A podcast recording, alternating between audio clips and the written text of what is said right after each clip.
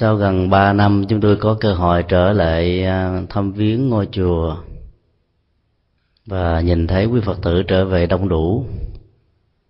Đó là niềm hạnh phúc không chỉ của riêng chúng tôi mà của tất cả chúng ta. Chúng tôi xin chia sẻ đề tài pháp thoại hôm nay, gắn liền đến à, một trong những kỹ năng nối kết tình thâm trong sinh hoạt của chúng ta và những người khác.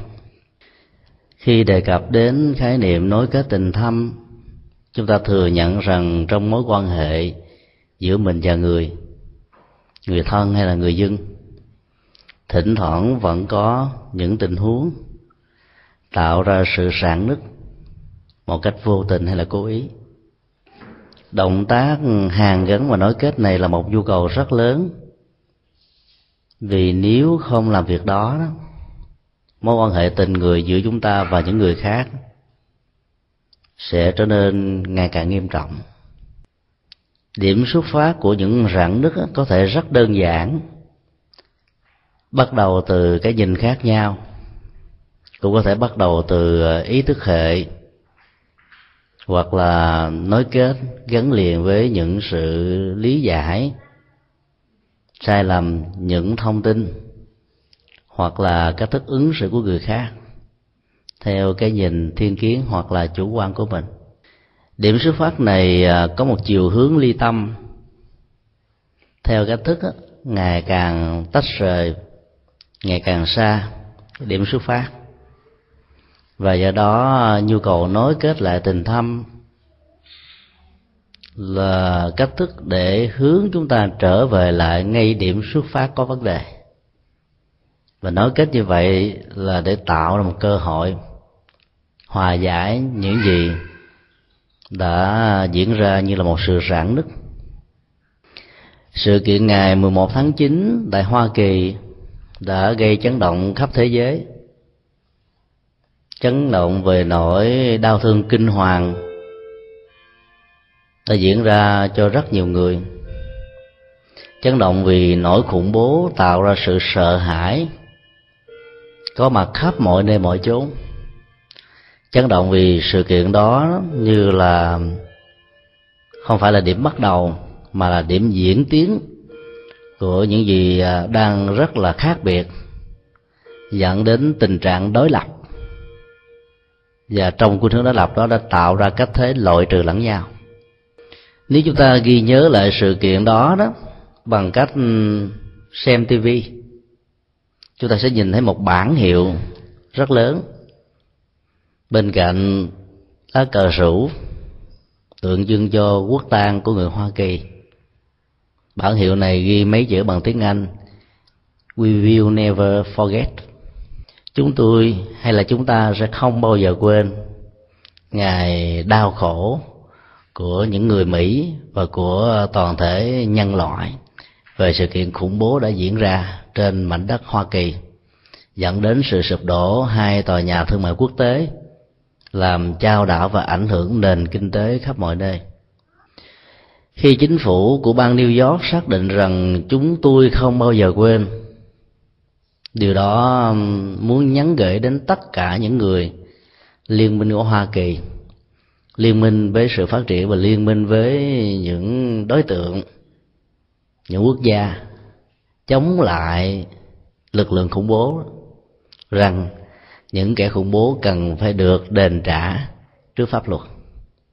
Có nghĩa là nỗi khổ niềm đau nào do những kẻ khủng bố gây ra thì nỗi khổ niềm đau đó sẽ một lần nữa trải lên phương diện tâm thức và hành động của những đã tạo ra nó.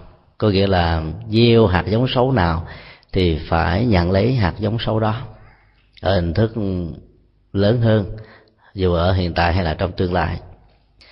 Ý niệm về à, thái độ chúng tôi không bao giờ quên, còn được diễn đạt bằng nhiều cách thức khác nhau.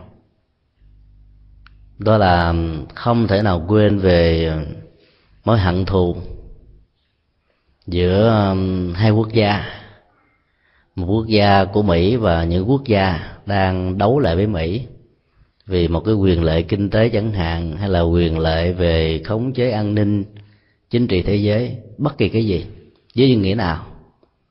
Và những người mỹ sẽ không bao giờ quên chuyện đó. Khi chúng ta xác định một nỗi khổ, niềm đau như là một điểm xuất phát của những tranh chấp có thể dẫn đến những hạng thù.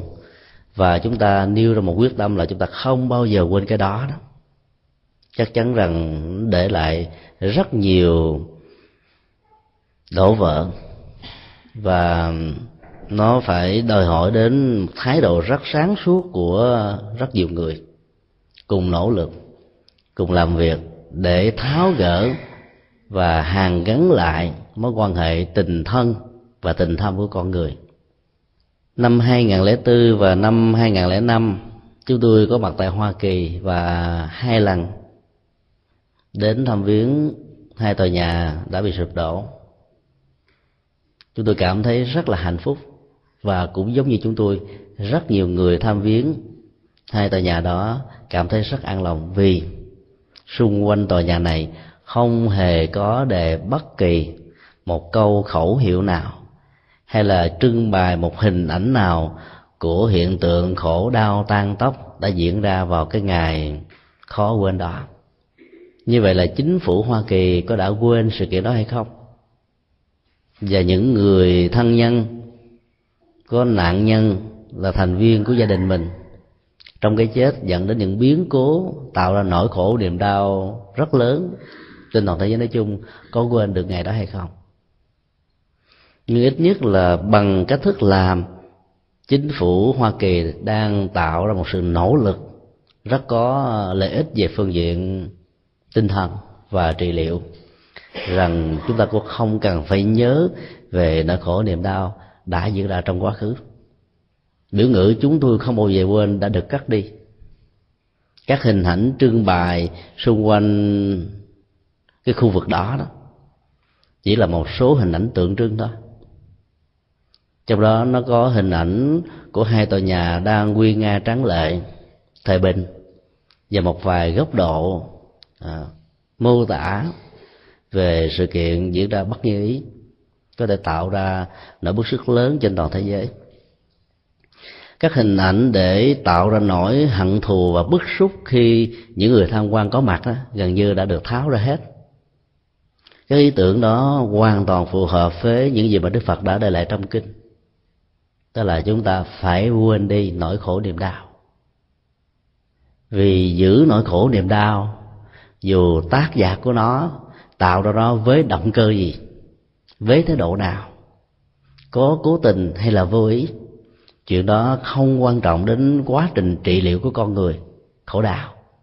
Và do đó, bản nhân của người khổ đau đó cần phải tạo ra cho mình những thái độ và cách thức ứng xử khôn ngoan, để rút những mũi tên khổ đa đòn ghim vào trong não trạng, cảm xúc, thân thể và đời sống của mình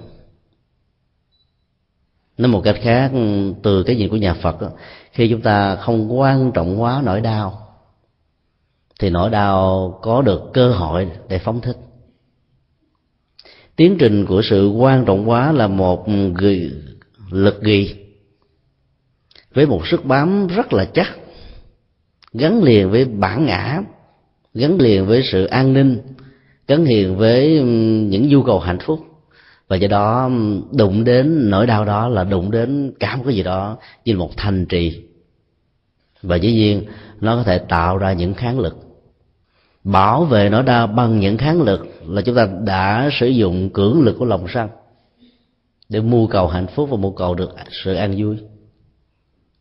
Theo tiến trình của kháng lực này đó, quá trình của sự loại trừ sẽ được diễn ra. Và lúc đó, trong cuộc chiến giữa dòng cảm xúc khổ đau, đối lập với các hành động khổ đau do người khác tạo ra đó. Bãi chiến trường của sự mâu thuẫn nội tại, một bên muốn tha thứ và một bên muốn trả đũa để tạo cho những kẻ um, ta đã nỗi khổ niềm đau một bài học, nhớ đề. Và do đó, con người đang đặt ở trong một tình trạng rất nguy khắp có nghĩa là từ một tình trạng khổ đau đã diễn ra chúng ta đã biến chính mình trở thành nạn nhân. Và tình trạng biến mình trở thành nạn nhân đó đã kéo theo những phản ứng của nỗi sợ hãi. Và dĩ nhiên tạo ra sự bất an rất lớn ở đời sống tinh thần của tất cả mọi người. Do đó, nhu cầu nói lệ tình thân là nhằm xác định một cái nhìn rất lạc quan và tích cực theo tinh thần Phật dạy, đặc biệt là trong kinh tâm địa quán quan niệm và nhìn thấy được rằng là giữa chúng ta và những người khác, rộng hơn nữa là tất cả các loài chúng sinh.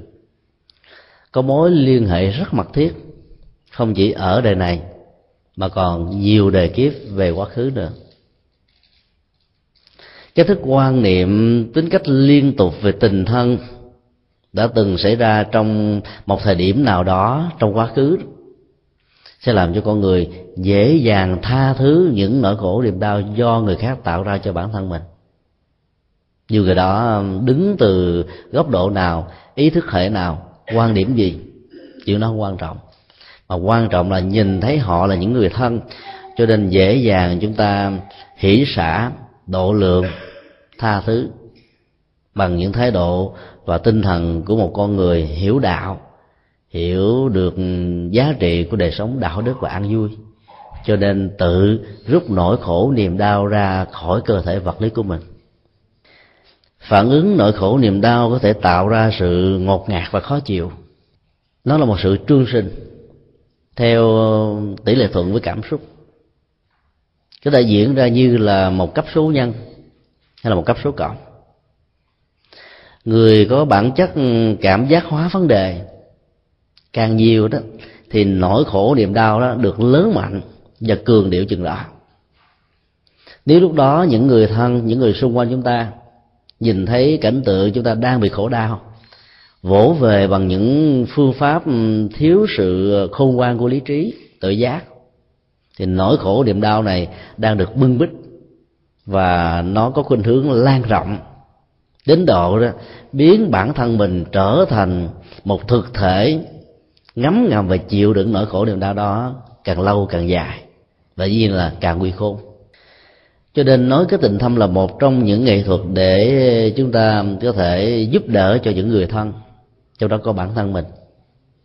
Những nhu cầu tâm lý và những nhu cầu nhận thức làm thế nào để phóng thích nỗi khổ niềm đau ra một cách an toàn và có nghệ thuật. Tính cách đặt ra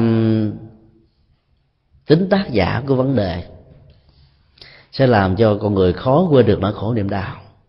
Vì mình nghĩ rằng là một người nào đó, một tập thể nào đó, một quốc gia nào đó hay một liên minh chính trị nào đó đang nỗ lực để chặt đứt sợi dây hạnh phúc mà mình đã có, từ ý thức về việc cố tình tạo ra nỗi khổ niềm đau đã làm cho chúng ta khó có thể quên đi được nỗi khổ niềm đau đó. Dĩ nhiên là về phương diện chính trị về phương diện đảng phái và ý thức hệ đó người ta cần và có nhu cầu giữ lại nỗi khổ niềm đau như là một trong những chất xúc tác để tạo ra chủ nghĩa yêu nước chủ nghĩa anh hùng chủ nghĩa dấn thân vì lợi ích của thai nhân và cộng đồng. Nhưng đối với đạo phật đó, tất cả những chủ nghĩa đó vẫn có thể được phát triển mà không cần phải gắn nó với nỗi khổ niềm đau trong quá khứ tức là thiết lập những giá trị lệ lạc mang chất liệu của sự xây dựng. Nằm trên ý thức rằng phải buông bỏ nỗi khổ niềm đau nếu chúng ta thật sự muốn mình có được những nhu cầu của hạnh phúc. Và muốn duy trì được hạnh phúc đó một cách lâu dài. Cho nên khi chúng ta đặt ra um, nhu cầu hạnh phúc, chúng ta phải nghĩ đến làm thế nào để um, vô hiệu hóa tất cả nỗi khổ niềm đau vốn có, đã có đang có hay là sẽ có với chúng ta. Điều này rất có lệ về phương diện tâm linh và phương diện tinh thần nói chung. Chúng ta thử đặt ra một cái điểm xuất phát của nỗi khổ niềm đau và cái phản ứng thông thường nhất của nó đó, nó sẽ đẩy đối tượng tác giả và đối tượng thọ giả, người tạo ra và người nạn nhân sẽ đi về hai hướng hoàn toàn đối lập điểm xuất phát có thể là chính giữa. Sự đối lập này ngày càng dài, khoảng cách ngày càng xa. Khi chúng ta ý thức về nỗi khổ niềm đau đang có mặt với những động tác, với những mục đích, với những động cơ, với những phương tiện, dĩ nhiên gắn liền với sự cố ý. Chắc chắn rằng là khoảng cách đó khó có thể hàn gắn lại được lắm. Ý thức được nhu cầu hạnh phúc, chúng ta muốn quay lưng lại và nói kết lại tình thâm trên nền tảng rằng tất cả những người tạo ra nỗi đau cho chúng ta là những người thân của chúng ta. Nhu cầu sống với người thân là một cái gì đó gắn liền với hạnh phúc của con người. Cho nên không thể nào sống với người thân bên cạnh của nỗi khổ niềm đau trong quá khứ. Làm thế nào để chúng ta tháo gỡ được nỗi khổ niềm đau này? Dĩ nhiên nỗ lực đầu tiên là quay đầu. Cả hai bên quay đầu 180 độ trên con đường mình đang đi, mà vốn con đường đó mang cái lực ly tâm. Ngày càng đi thì ngày càng cách xa, cho nên phải quay đầu lại thì cơ hội nhìn thấy nhau mới bắt đầu được thiết lập. Và từ đó chúng ta phải mạnh dạn cắt những bước chân đi, ngược lại hoàn toàn của kinh hướng mình đã đi, khi nỗi khổ niềm đau đó bắt đầu được thiết lập. Nếu sự quay lưng dẫn đến hai khuynh hướng khác biệt đó, nó có gốc rễ của chiến tranh của hận thù, của tan tóc, chắc chắn rằng là sự quay về là một thách đố rất lớn. Chúng ta phải bước qua những sát chết của người thân của mình. Chúng ta phải bước qua tất cả những nỗi khổ, niềm đau của gia tộc mình, của quốc gia mình, của những người liên minh với mình, của những người thương mình, để sẵn sàng nối kết lại tình thâm. Mấy người trong chúng ta làm được việc đó. Mỗi khi bước chân chúng ta va chạm và một người nào đó đã nằm xuống vì một lý tưởng cao thượng, tốt đẹp, dân chủ, tự do, hạnh phúc và những giá trị đồng đẳng khác. Lòng chúng ta cảm thấy đau nhói đau nhói vì người đã nằm xuống và đau nhói vì mình không thể bảo vệ cho người kia được sống. Và do đó bước qua những sát chết đó đó, làm cho chúng ta cảm thấy dai rất khó chịu vô cùng chính vì thế mà trong nỗ lực của sự vay về đó đó, đã làm cho rất nhiều người chúng ta không muốn nhìn nhận và muốn phủ định nó. Trong chiều hướng phủ định nỗi khổ niềm đau như là một trong những cái đã từng diễn ra trong cuộc đời, chúng ta làm lơ với đó. Làm lơ như thể rằng nó chưa từng diễn ra trong đời mình.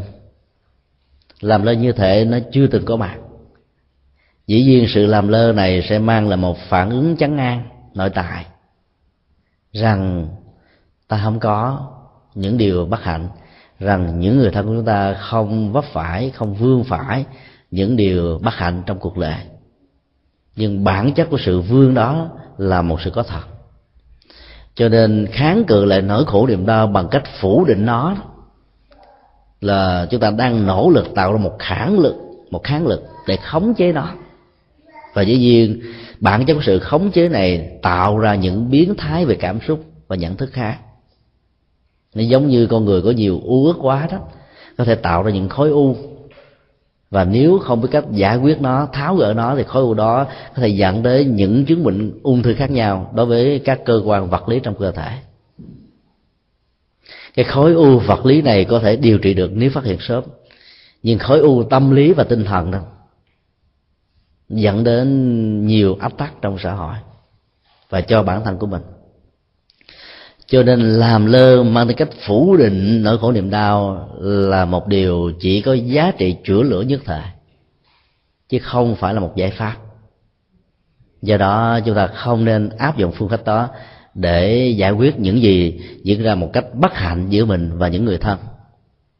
Trong kinh tăng di, đức phật có nêu ra ba tình huống tâm lý mà theo đó đó, nỗi khổ niềm đau có thể được nuôi lớn, được giữ gìn, được chăm sóc, được tưới tẩm. Và dĩ nhiên, khi ngài đưa ra ba thái độ tâm lý này, ngài buộc chúng ta phải có sự lựa chọn. Khôn ngoan và sáng suốt trong sự lựa chọn nó sẽ dẫn đến tình trạng là phóng thích nó một cách nhẹ nhàng và nhanh chóng. Còn bằng không, nhớ dài sẽ dẫn đến, nhớ dài, nhớ dở về nỗi khổ niềm đau là biến mình trở thành một nạn nhân ba tình huống tâm lý đó được ngài dùng bằng một ảnh dụ rất ấn tượng. Đó là nỗi khổ niềm đau được ghi khắc như là động tác chúng ta đục khắc lên trên đá, một sự kiện gì để kỷ niệm. Thứ hai, nỗi khổ niềm đau được con người ghi khắc như là dùng một cây viết hay là một cây đũa quẹt lên mặt đất về diễn tiến của dòng cảm xúc bất hạnh đang diễn ra và thứ ba, nỗi khổ niềm đau đó có hình thù của một cái gì đó dầu chúng ta có nỗ lực viết nó ở trên nước, dù là sông, biển, vân vân. Thì nó có rồi, tan biến và không ảnh hưởng đến bản chất của dòng nước chảy. Quan niệm và ghi chặt nỗi khổ niềm đau như là một hiện tượng được ghi khắc lệ trên đá có thể là phản ứng của rất nhiều người, đặc biệt là những người đang đứng ở những chuyến tiến quan điểm, ý thức hệ đối lập. Trong tình trạng của một người giữ nó với một cách thức ừ, giống như là đang dùng một chiếc đũa vẽ lên trên mặt đất, rằng hôm nay là ngày mấy tháng mấy.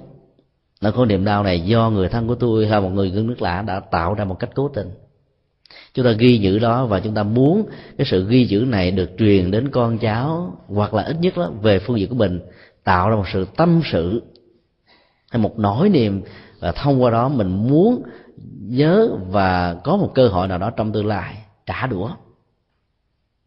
Làm cho người kia có thể đau đớn giống như mình đã trải qua một kinh nghiệm kinh hoàng. Sự ghi giữ đó cũng rất nguy hiểm vì là mức độ của nó là không nghiêm trọng bằng tình trạng đau. Ở chỗ là ghi khắc ở trên đá. Ở đây chỉ có ghi khắc ở trên đất và cát thôi. Bản chất của đất và cát á, lệ thuộc vào tính điều kiện của nước môi trường xung quanh. Một cơn gió lốc thổi qua đó thì chữ nghĩa được ghi khắc tượng trưng cho nỗi khổ niềm đau đó có thể bị ờ, phủ lấp và cuốn đi một cách tan tành cho nên nỗi khổ, niềm đau của những con người có khuynh hướng tâm lý này đó, có thể lưu giữ lại trong dòng cảm xúc của người đó vài ngày, vài tiếng, vài tháng, vài năm rồi hết. Mức độ ở chỗ là cái tính cách xả ly và phóng thích nó như thế nào để nó có được lệ lạc.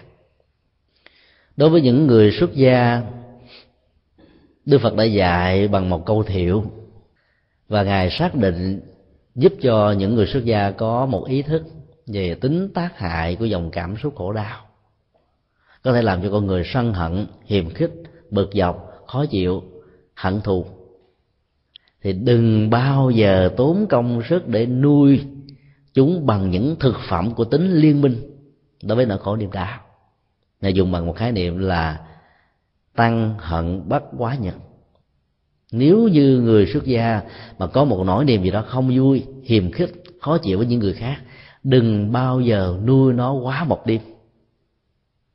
Có nghĩa là ngài vẫn nhìn thấy được tính giới hạn về cảm xúc của con người. Giàu có nhiều người đi tu nhưng bản chất thói quen về cảm xúc đó, ứng xử trước những gì mà diễn là bất nhĩ đối với mình đó, vẫn còn giữ lại một chút nào đó. Giữ lại như vậy đã là một sự sai lầm. Đừng giữ lâu bị giữ lâu như vậy là một sự tổn thất rất lớn. Làm thế nào để cho tình trạng của một cái gì đó bất hòa diễn ra của chúng ta được tan biến? Chúng ta có thể hình dung bằng nhiều ảnh tượng khác nhau. Gió thổi máy bay là một hình thức. Quan niệm một sự cố không vui diễn ra giữa mình và người như là một cơn gió thoảng. Có nghĩa là nó hoàn toàn mang tính điều kiện gió là chất xúc tác. Bản chất của gió là vận động. Sự vận động nào cũng làm cho những cảnh vật hay là những sự vật đang có mặt trong một cái vùng của gió đó bị lay động và chuyển chuyển hướng theo. Tính điều kiện đó là một quy luật. Và nói theo nhà phật đó, nó tạo ra một cộng nghiệp nghiệp tập thể nghiệp của một dân tộc nghiệp của một quốc gia nghiệp của một bối cảnh lịch sử nghiệp của một tình thế nào đó vân vân. Và đang dính phải nỗi khổ niềm đau trong một cái cộng nghiệp tập thể đó, đó. Rất nhiều người chúng ta đã kháng cự lại bằng những khẩu hiệu của của, của, của những sự hận thù. Cho nên sau đó rồi chúng ta nhìn thấy rằng nỗi khổ niềm đau đó cần phải được giải phóng ra trước nhất khỏi tâm cảm của mình và chuyện gì hạ hồi phân giải, thì nỗi khổ niềm đau đó bắt đầu được phóng thích. Nói một cách khác là trong trường hợp tâm lý thứ hai này đó, thì người bị vấp phải nỗi khổ niềm đau đó đã có thời gian nhìn mình như là một nạn nhân. Nhưng vì lâu về dài đó, thì tính cách quan niệm mình là một nạn nhân không có lợi. Chúng ta phải xóa bỏ cái hình ảnh nạn nhân ra khỏi mình. Dù đó là nạn nhân của cái gì, thì mình mới được hạnh phúc còn đi đâu mình cũng dán bản tôi là nạn nhân của nỗi khổ niềm đau a, b, c, d. Chắc chắn rằng người khác nhìn mình bằng một thái độ rất là thương cảm và rất là tội nghiệp. Cho nên đừng tạo ra tình trạng thương cảm, tội nghiệp từ nỗi khổ niềm đau của chúng ta. Mà hãy tìm cách để tháo gỡ ra nó. Nó không còn một bóng dáng, một ảnh hưởng gì trong cơ thể vật lý của mình. Thì tự động con người của mình là một biểu tượng, là một hội tụ của hạnh phúc trạng thái tâm lý thứ ba, giữ nó như tình trạng của một con sông, một dòng nước. Mà bản chất của sông và nước là một sự trôi chảy liên tục. Không có gì có thể lưu giữ lại một cách cố ý hay là vô tình. Chúng ta có thể viết ra dùng máu với cây cọ của hận thù rằng ngày tháng đó tôi bị một người nào đó để mang lại cho mình nỗi bất hạnh. Cứ viết ở trên nước đi thì cái màu đỏ của máu này sẽ hòa tan với nước và trôi đi. Số lượng máu quá ít, cái cọ hận thù không đủ sức làm áp phê cái sức trả của nước và do đó tất cả những này nó không còn lưu giữ lại. Thái độ tâm lý đó là một cái gì đó rất khôn ngoan về phương diện phản ứng trước những gì diễn ra không như ý ở trong cuộc đời của mình. Chư Lai Thế Tôn đã khuyên chúng ta là áp dụng khuynh hướng tâm lý thứ ba vì cái đó là một nhu cầu. Không ai trong chúng ta không muốn mình được hạnh phúc. Nhưng có một điều đức phật lưu ý là muốn có được hạnh phúc trọn vẹn, không cần phải nỗ lực nhiều lắm đâu. Chứ làm sao để cho cái dòng cảm xúc của mình đừng chứa đựng những hình ảnh, những dữ liệu, những công cụ, những phương tiện của nỗi khổ niềm đau đã diễn ra. Quên nó càng nhiều càng tốt càng sớm càng hay. Giữ một thời khắc nào là biến mình trở thành nạn nhân một thời khắc đó. Do đó, nó là một nhu cầu chuyển hóa tâm lý. Dĩ nhiên chuyển hóa rất khó, vì nó không có hình thù. Nó là những ấn tượng về một nỗi đau kinh hoàng, và nỗi đau đó làm cho con người khó quên chúng ta có thể về chỗ ở từ ờ, một địa điểm a đến một địa điểm b chúng ta có thể sống trải qua nhiều giai đoạn lịch sử khác nhau và tính cách giai đoạn lịch sử đó đã làm cho sự kiện đó không còn là sự kiện đang diễn ra trước mặt. Ấy thế mà cái vết hằn của nỗi khổ niềm đau đó đã tạo ra những sự dè dặt, những sự nghi kỵ, những sự loại suy và những cách phản ứng, phòng hộ rất là thận trọng, không cần thiết. Một người khi bị bệnh phỏng rồi đó, tiếp xúc với diệt lượng của bóng đèn hay là của ánh sáng mặt trời thôi. Bỗng dưng nổi lên trong dòng cảm xúc của mình một nỗi sợ hãi rằng cái cơn phỏng á, nó đang rình rò mình đang chầu giật mình và nó có thể khống chế bản thân hạnh phúc của mình bất cứ lúc nào. Và từ đó chúng ta có khuynh hướng là rút lui hoặc là xa lánh hay là biến ra khỏi hoàn toàn cái tình huống đang diễn ra đó. Và đến lúc đó, bạn chất ánh sáng mặt trời có thể nóng vào mùa hè nhưng nó không phải là lửa để tạo ra cơn bỏng như phản ứng của nỗi khổ niềm đau đã làm cho con người dè dặt đến chừng đó. Có nghĩa là hình ảnh hình ảnh của nỗi khổ niềm đau vẫn đang còn tồn tại, vẫn đang còn được chứa đựng. Đó là một cái gì đó rất nguy hiểm. Cho nên ý thức được điều này đó thì à, quan niệm nó như một cái dòng nước chảy. Nó vẫn có nhưng tác động của nó không nhiều và ai quan niệm về tính tác động của nỗi khổ niềm đau không nhiều á đối với cuộc đời của mình thì người đó chắc chắn rằng đang tiếp cận với hạnh phúc đang thưởng thức hạnh phúc và đang tiếp xúc với hạnh phúc. Nói một cách khác là hạnh phúc là cái thuộc về góc độ và tầm nhìn tích cực hơn là những nhu cầu vật chất và vật lý xung quanh. Nó là một thái độ nhận thức thôi. Nhận thức lạc quan thì có hạnh phúc nhận thức tiêu cực á, thì khổ đau khi nãy chúng tôi có dùng một hình ảnh là hai người bị vấp phải một nỗi khổ niềm đau đó, có khuynh hướng là ly tâm, càng đi càng xa cách. Trong mỗi bước chân đi đó, đè nặng những hình ảnh của nỗi khổ niềm đau. Và do đó, mỗi bước chân đi là nặng chình chịch và khó chịu vô cùng. Bây giờ khi được mơ gọi để quay lại thì chúng ta phải bước qua từng bước của nỗi khổ niềm đau. Thì có nhiều người là không chịu bỏ nó cứ nghĩ rằng là cái kinh nghiệm của nỗi khổ niềm đau là nó gắn với mình mấy mươi năm rồi. Nó gắn với gia đình của mình, dân tộc của mình, quốc gia của mình. Bây giờ bỏ làm sao được? Cho nên khuynh hướng đó đã đẩy con người vào một cái ờ, trạng thái mà đức phật đã nói là tự nhận thức sai lầm như là một ngọn lửa đốt hạnh phúc của mình ra thành tro bụi. Còn bản chất nỗi khổ niềm đau trong cuộc đời đã đốt mình con lần nhưng thái độ ghi chặt cảm xúc đó sẽ đốt mình hàng trăm nghìn lần cứ mỗi lần nhớ đến là mỗi lần bị đốt. Cứ mỗi lần giữ nó là mỗi lần bị thiêu. Cho nên những gì đức phật dạy nó là một bài học. Giống như là một cái tấm tấm gương để chúng ta soi.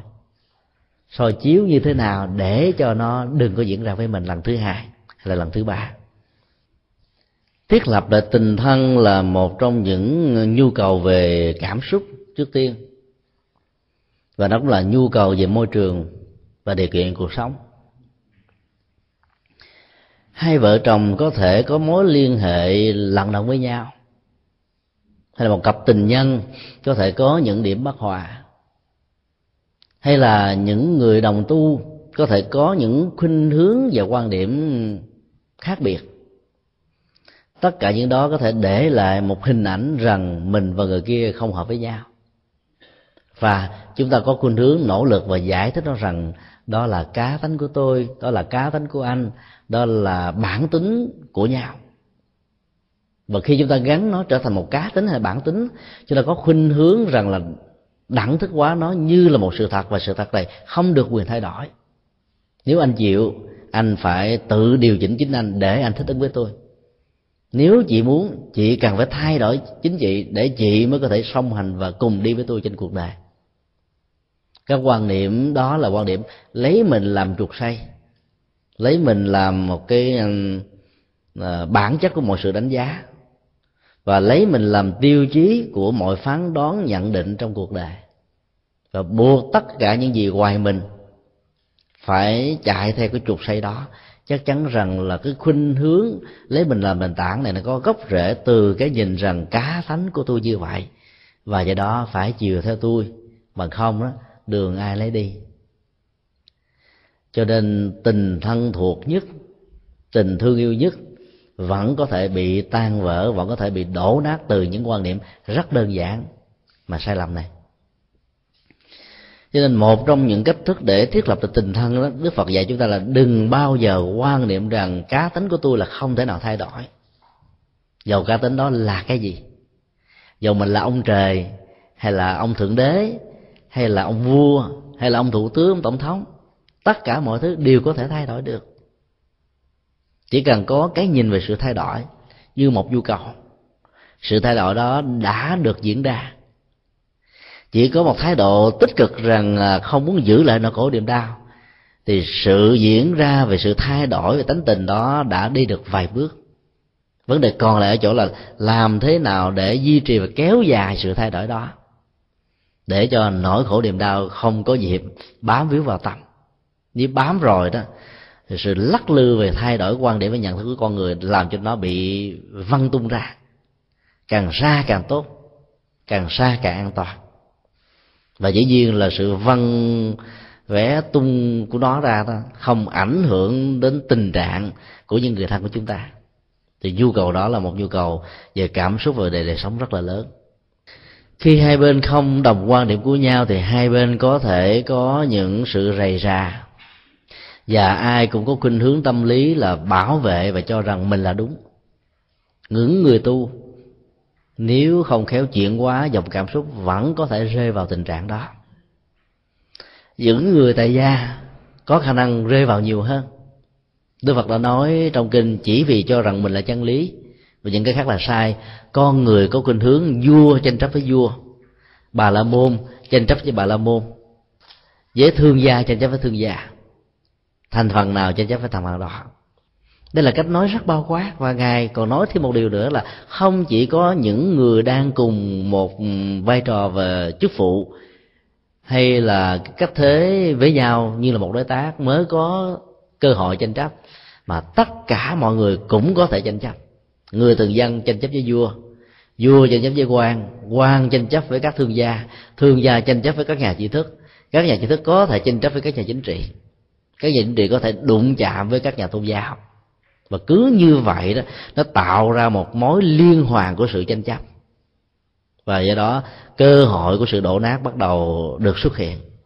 Ở mức độ là liên minh của dân cộng nghiệp chuyện đó, nếu nó diễn ra rồi thì khó tháo gỡ lắm. Bởi vì nó có sự nuôi nắng của chủ nghĩa, của phe phái, của liên minh, của đảng, của cộng đồng, của gia tộc, của những người thân. Dĩ nhiên liên minh và cảm xúc trong tình huống này đó, đứng từ góc độ phật học là một cái gì đó rất trở ngại cho tiến trình tìm kiếm và thiết lập trạng thái nối kết lại tình thân giữa chúng ta và người nếu nó đã bị sức mẹ hay là bị đã bị mất. Khi chúng ta có thái độ phủ định một nỗi khổ niềm đau bằng cách là làm lơ nó đó, chúng ta sẽ tạo ra được một trạng thái chán ngang rằng cơn bỉ cực đã qua rằng nhân tình thể thái đã không còn nữa rằng trạng thái an vui đã bắt đầu được có mặt.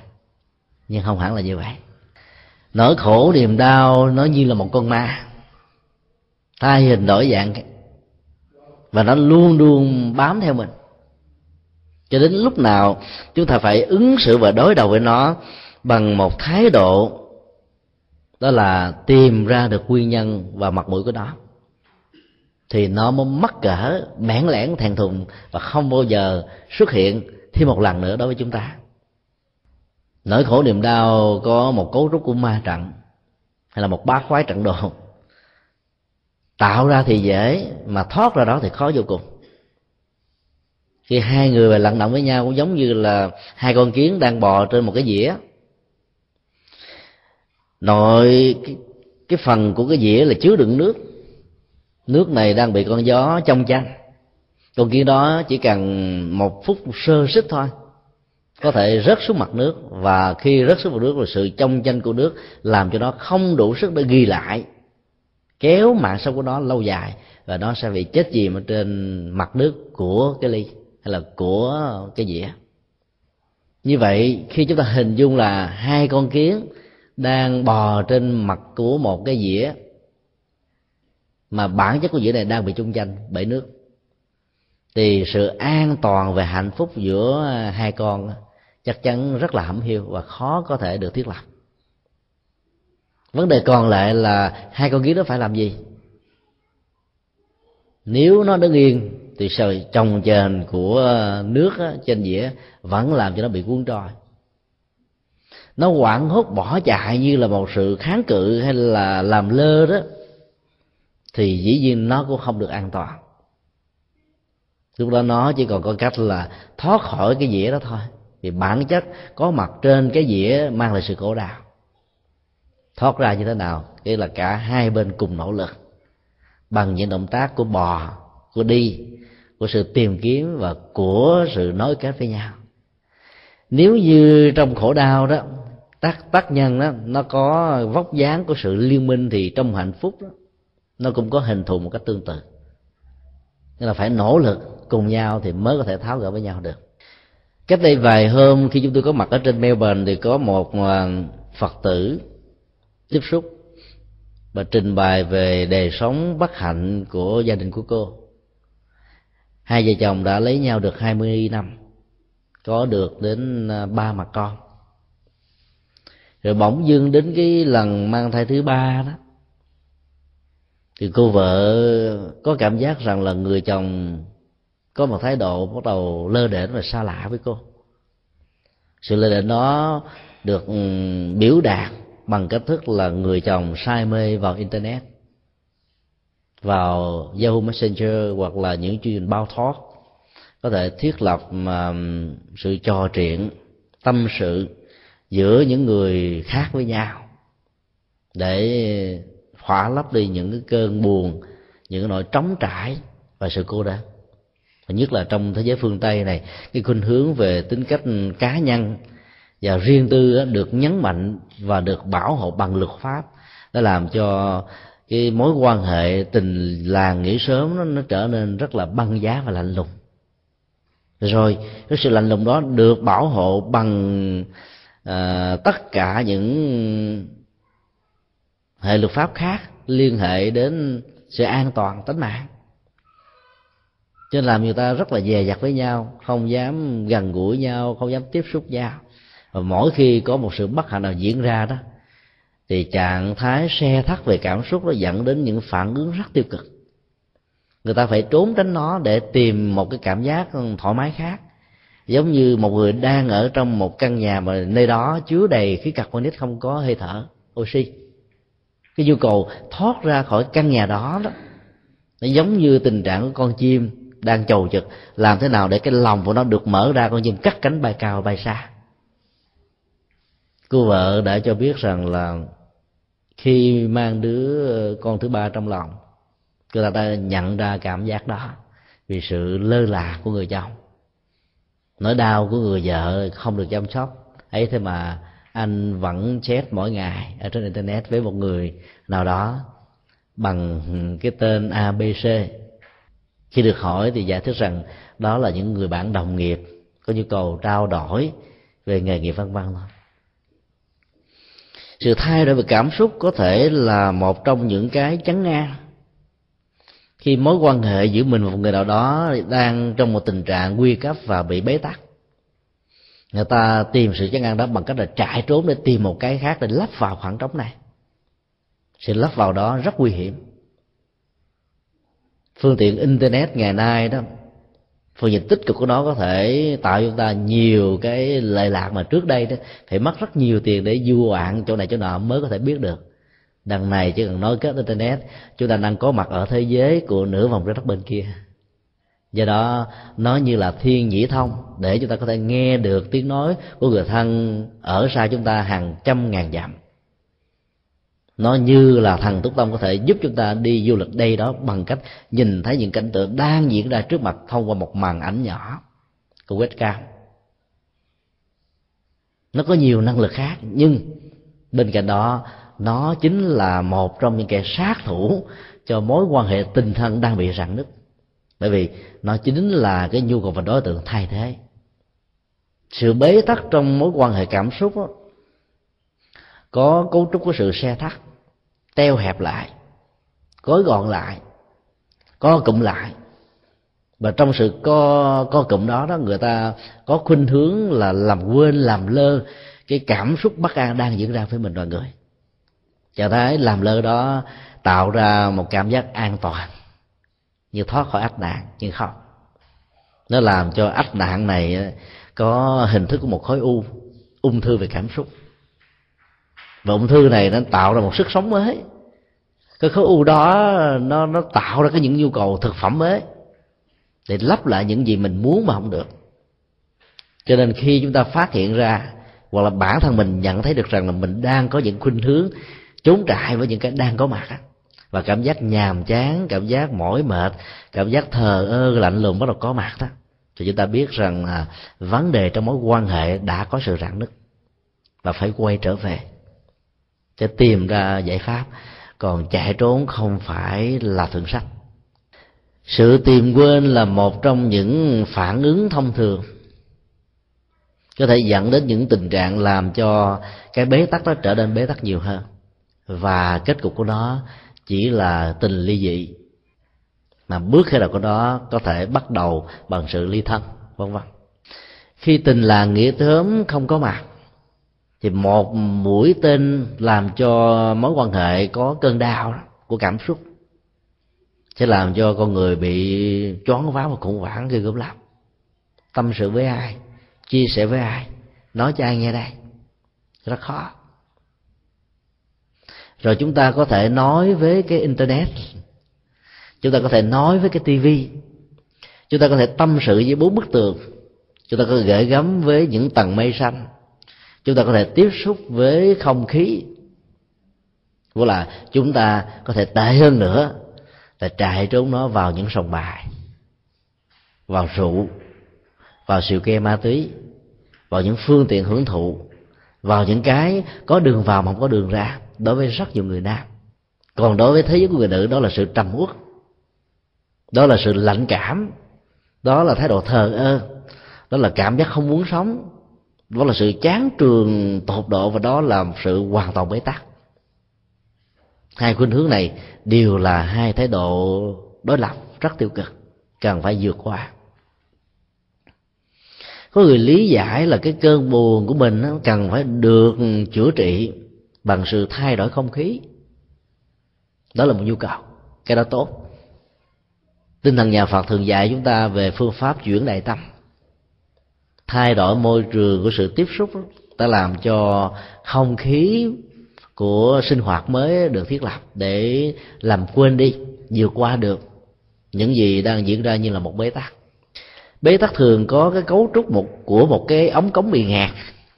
Quan hệ con người khi có vấn đề nó là một cái ống cống bị ngạt. Rác bắt đầu động lại.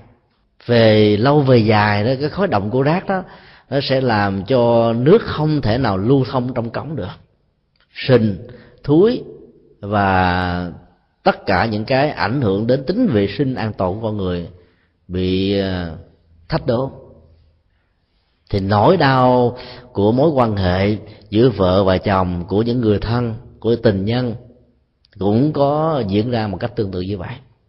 Cô vợ rất đau khổ vì thấy chồng mình lạnh lùng nhưng lại rất là vui với những cái không thuộc về cô vợ. Làm thế nào để tháo gỡ cái này? Chúng ta phải tìm ra được cái gốc rễ của nỗi đau đó là gì. Cô vợ mới cho biết là trước khi mang thai đứa con thứ ba cô ta phát hiện ra trong những cái máy điện thoại nhắn tin đó, có những message của một người nào đó. Mà theo cô đó, đó là người tình người chồng khi bị phát hiện ra, có định lý giải rằng đây là lời nhắn tin của những người đồng tính luyến ái. Mà anh ta hoàn toàn không hề có một cảm xúc hay là một sự rung động gì cả. Người vợ mới hỏi tiếp, nếu như vậy là sự thật thì tại sao anh không bỏ nó mà giữ nó đến hàng loạt? Không, chẳng những là hai ba cái mà đến mấy chục cái. Mà phân tích vào nội dung của những cái message càng về sau này đó tức là những cái message mới nhất á, thì người ta có thể đoán ra được rằng là chắc chắn đã có sự phản hồi. Cho nên cái tình tiết nội dung của những cái nhắn tin đó nó diễn ra theo một cách thức khác. Còn nếu nó là một người đồng tính luyến ái thì chắc chắn rằng nó chỉ có lần thứ nhất là lần thứ hai rồi kết thúc vì sự cô đơn và một chiều sẽ làm cho con người chán ngán vô cùng. Người vợ đau quá mới báo cho cha mẹ ruột của mình. Như là một cơ hội tưới tẩm và làm cho nỗi đau nó được thư giãn nhưng mà không ngờ đó người thân quyền rủa người chồng người thân cô lập người chồng người thân có khuynh hướng kháng cự người chồng. Cho nên đẩy người chồng vào một cái thế rằng là cố tình phủ định nó đây là chuyện không có. Để bảo hộ uh, cái tư cách của bản thân của mình. Về đó cái cơn mâu thuẫn này đã bắt đầu được thiết lập dĩ nhiên trong khi chúng ta phát hiện ra một khối u của mối quan hệ đó, chúng ta không nên vội vã la toán lên. Vì la toán lên không ai giúp mình cả. Vấn đề là bình tĩnh, tìm ra tại sao nó có để tháo gỡ nó. Nếu cái khối u đó là do thực phẩm, tinh thần giữa ta và người thân, nó không đủ sức để nuôi dưỡng trên góc độ và đường hướng của hạnh phúc để làm cho người kia phải có nhu cầu tìm đến một cái khác thì chúng ta phải thay đổi thực phẩm tinh thần này. Chúng ta phải thay đổi